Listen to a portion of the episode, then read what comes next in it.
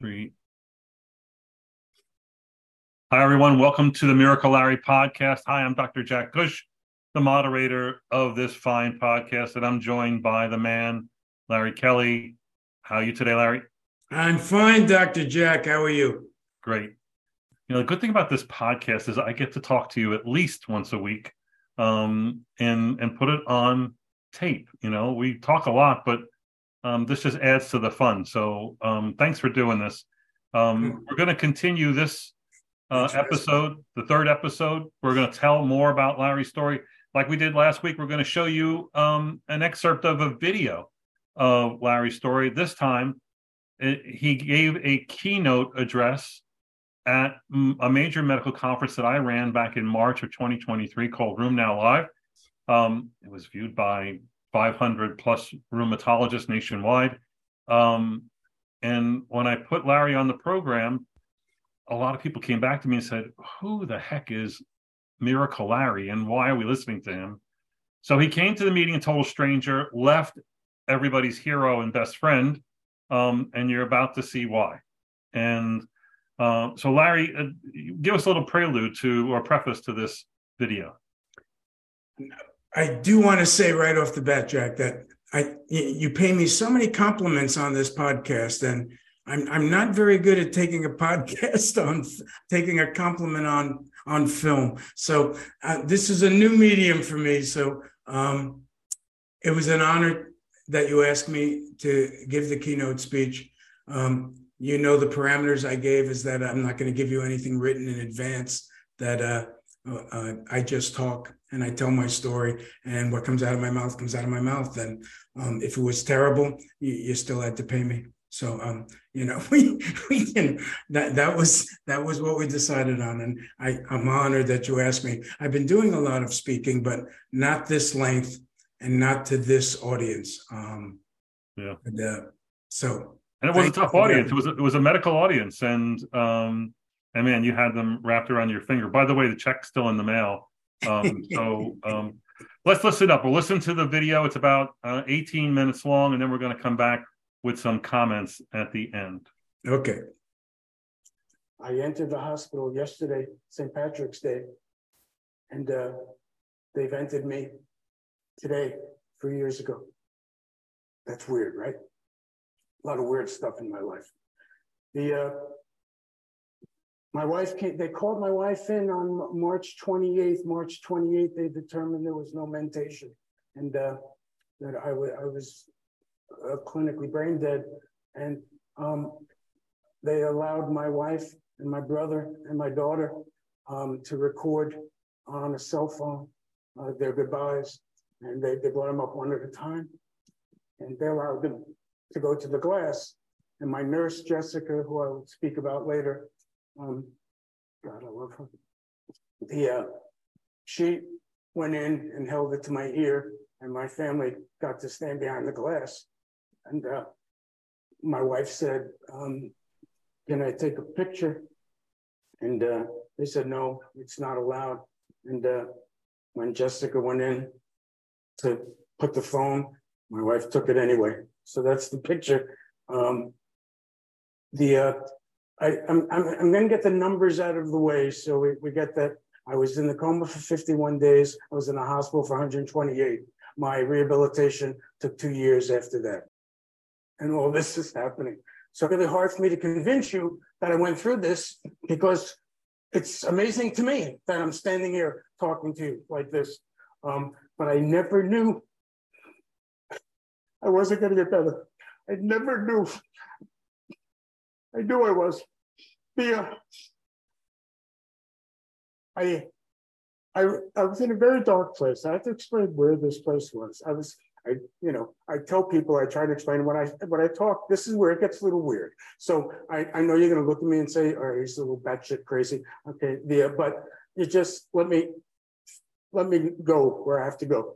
The um, I uh, I didn't see any white light, never saw any white light, but the hardest part for me in the coma, and I was lucid for much of the coma. Um, and uh, I, I, I, believe now, looking back on it, that I heard little stuff, but I felt everything they did to me. and and my mind went to very criminal minds type places. Um, you have to remember that. Picture this: I enter the hospital, and there's these hazmat suits above me, waving and saying, uh, "We're going to vent you. We're going to put you to sleep." I don't even know what that means. I text my wife. They're going to put me to sleep.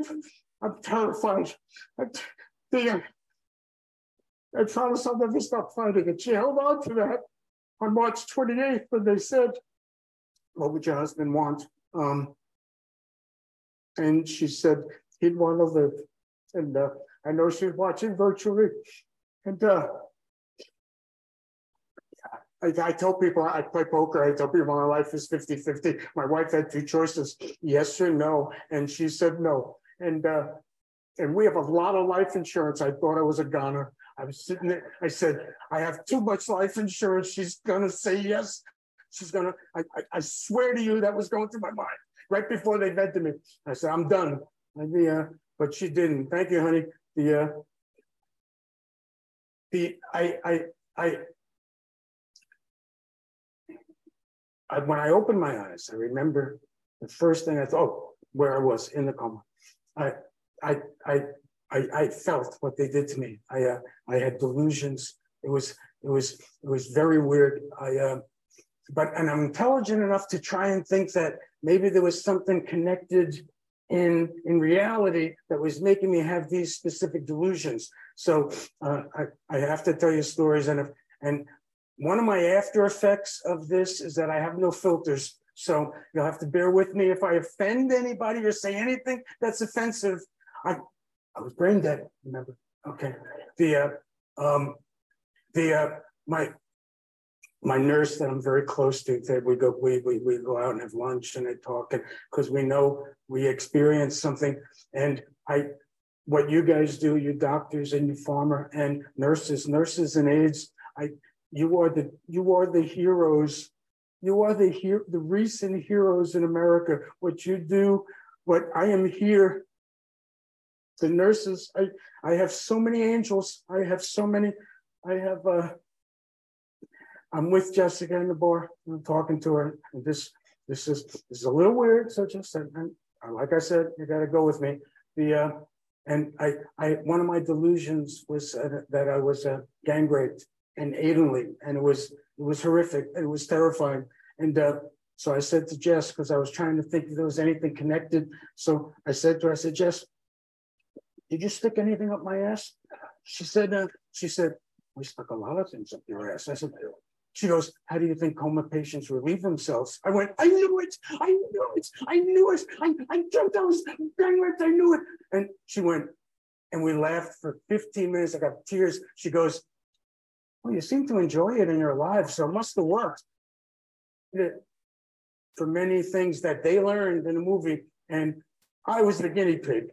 And I know that Jack um, is responsible for steroids. There's two things I know for sure that I'm responsible that, and the other one is my nurse Jessica, and she tells the story of of six people around my bed, three doctors, three nurses, and they're sitting there going, "What do we do now?" I don't know. They're, they're trying to figure, out, what do we do? I'm lying there, I'm, and uh, she said she was very into proning. She said, "Prone him, let's prone him, let's prone him." And the doctors are going, oh, I know. I, I gave you the research. She said, I gave you the research. Here it is. Let's prone him. And uh, so, and it takes six people to prone someone on a ventilator. It's a huge process. And I, they proned me. Jessica travels around the country teaching hospitals how to prone COVID patients or patients on ventilators. So I know, and uh, my, the first thing I ever spoke at six minutes. I'm going six and a half. The first thing I spoke at was uh, um, um, um, uh, the September after I came home. I came home in July, July 22nd. Um, that September, uh, Mount Sinai called me if I would speak in a webinar, and it was uh, three dozen doctors and nurses, and um, it was they were sitting in two tables, U-shaped. And before I started speaking, remember I just came home, so I was like, uh, the uh, I said, uh, um, before I start, can you please raise your hand if if you actually worked on me? And every one of them raised their hand. And uh, I said, thank you. I don't know what else to say. Thank you. But um, but I, I said to them, I'm glad we're doing this because I thought you guys ghosted me. And they said to me, my main doctor, Dr. Myrna, and I'll show her coming up. I might as well do it now. This that's Jessica on the left. That's my nurse. That's Dr. Myrna Maharaj. They're both beautiful Italian. She's a beautiful Indian woman. I love them dearly. These are my angels. And if you see them, they're my angels. And uh, the Dr. Myrna was, was the one running that, that webinar. And uh, she, uh, um, um, okay, I'm coming back. I'm drifting again. It happens every now and then. Um, let me say this. A year and a half after I came home was the first time I went back to Mount Sinai. And I, I, was I was across the street at my neurology appointment. I knew Jessica was working, so I texted and I said, "Jess, I said uh, I'm across the street in a neurology appointment. I know you're working. I'm waving to you, but you can't see me. There's a building between us." And she said, "Larry, you have to come over. You have to come over. That There's so many people here that worked at you in March 2020. Please, you have to come over. I said, I'm at an appointment. She said, after your appointment, come over. I said, okay, okay, okay. So I go over and the security and she goes, this is a Miracle Larry. And, you know, I walk right in. I get, you know, I'm big shot now. I'm big shot. You know, the, the uh, so I walk, I go upstairs and I have to tell you, everybody, um, going back to Mount Sinai was the most emotional day of my life. It still is the entire staff is standing in a row and they're all crying and they all want to take a, a, a photo and they, they I, and I don't know what's going on and they, they want to take a selfie and a photo and they're crying. So I'm crying my eyes out and I cry a lot now every hour on the hour. The, uh, um, and, I, and I'm thanking them for never giving up on me. And they said to me, and this makes me feel really good that I went through this they said, Mr. Kelly, you're the reason we kept going. You, you have no idea. Everybody was dying. These, these nurses, my Jessica, she, she, they're, they're taking strangers' bodies and throwing them in ice trucks. Imagine that. These are nurses that come they signed up for. There's a nursing shortage all around our country, and a lot of it's from COVID. They, they're like Vietnam vets. They, they have PTSD that you cannot explain. I have it.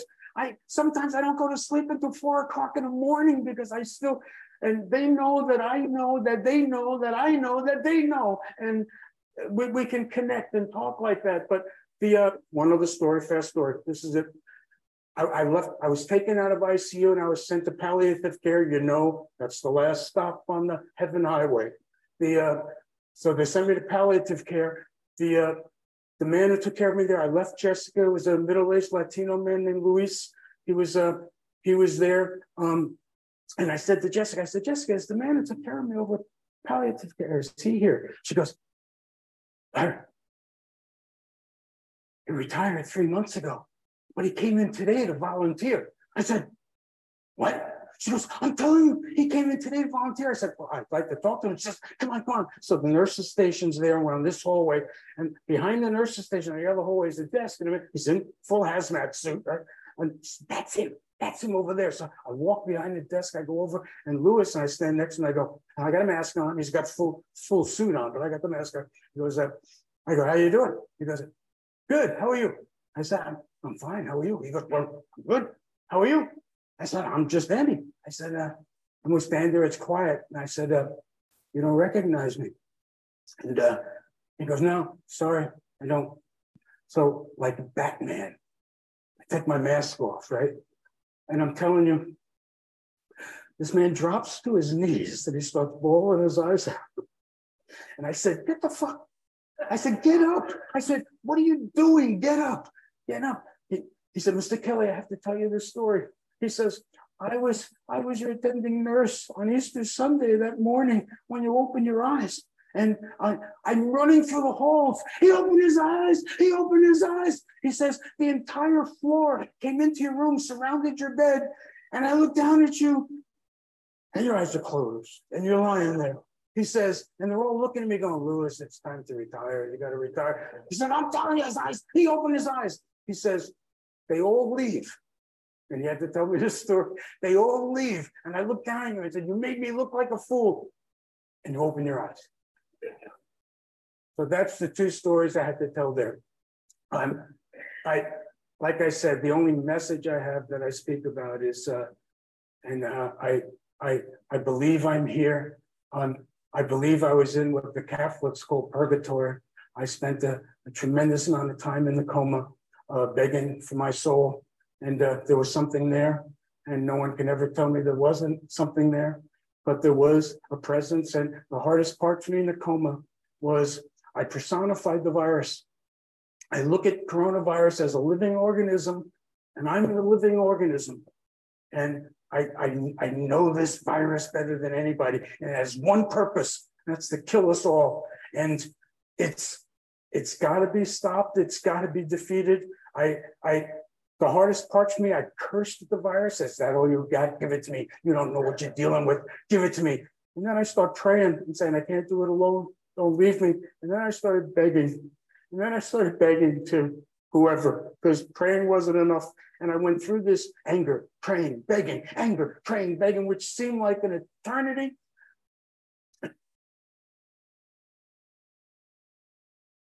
Hmm. That was tough. That that ending was really. Um, you left. You had people in in the palm of your hand, and many of them were weeping at that point. Um, it's a very um, it's quite a roller coaster. Um, do you have any thoughts looking back at it, Larry, about uh, telling a story? Your microphone. Thanks, Jack. Um, uh, at some point in the podcast, we, we will talk a lot about um, in, inside the coma. Um, what, what, what's what's fascinating to me about all of this, A, is that it happened to me. And and B is that it, it's all true. Um, you know, um, it's uh, you know, Mount Sinai says to me that I um, there aren't many people that can talk about inside the coma and and I know that I can. And there's so many things I don't even talk about because uh, it's, it's it's maybe in this podcast we will at some point, but you know that there, there was there was a lot of ugliness, and, and uh, you know. Um, Do you think a lot a lot of COVID patients um, say they have reminders of terror and uh, I, I did, but in my case, it was so prolonged. It was, um, yeah. I'm a little proud of myself. A little proud of myself. It answers the question that medical professionals and families often asked when someone's in a coma, can they hear you? And you're telling your side of this is tremendously hopeful for many, many people, which means that you never stop talking um, you never assume they can't hear you. And I, I believe most of those ICU nurses and doctors and technicians that were taking care of you behaved in that way. But I got to imagine, um, again, you're taking in all that. Your your brain, although it was under attack, um, was still working, and and you probably did hear the positive comments. You probably did hear the negative comments, like a respiratory therapist coming in saying this guy's got no chance of living you know and the nurse is probably saying shut up you don't know that you know and that, kind of these kind of conversation and you probably and i the, the one question that's hardest about your story is why? Right? And i th- i think it boils down to will. You had tremendous will. Your family had tremendous will. Those nurses and doctors had tremendous will.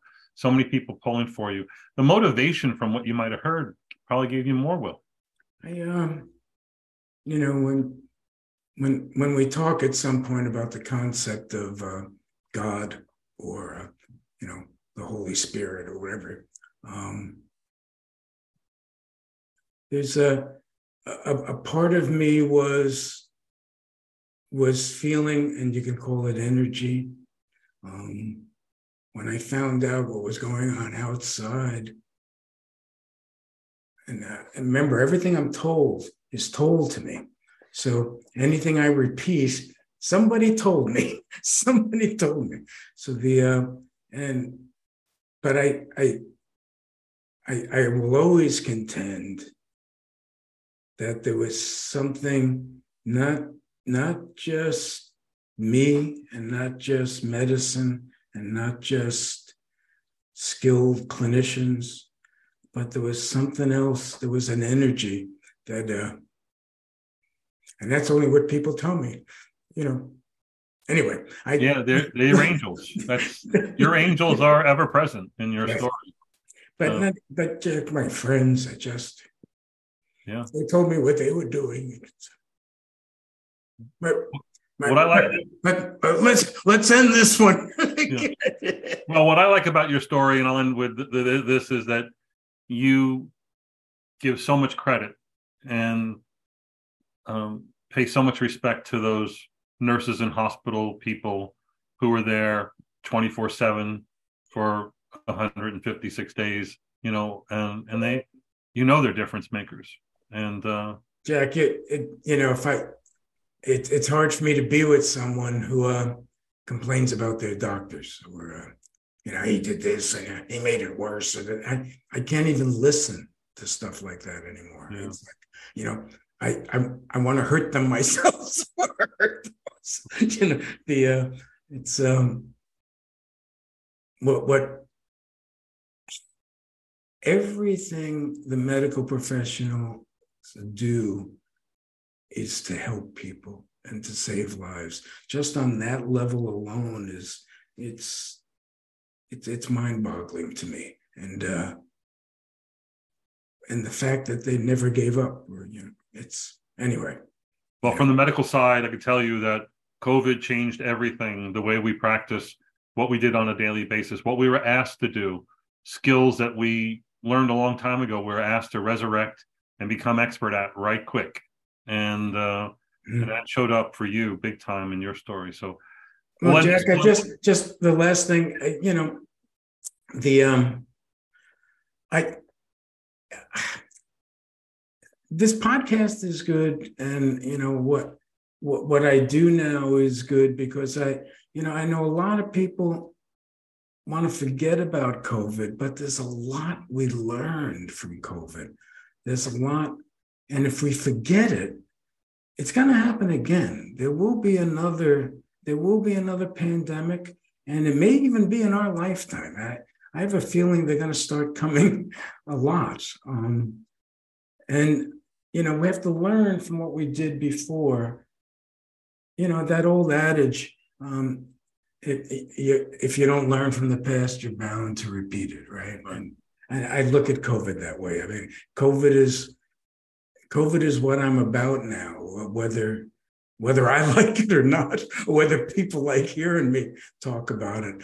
Um, that that was a you know a once in a century pandemic, and uh, it's. Uh, so it makes sense to the audience that COVID's about what you're about, but we hope to convince the audience that COVID still is changing us and our society and the way we think. And we'll cover that in future episodes. Larry, thanks for this one. It was very good.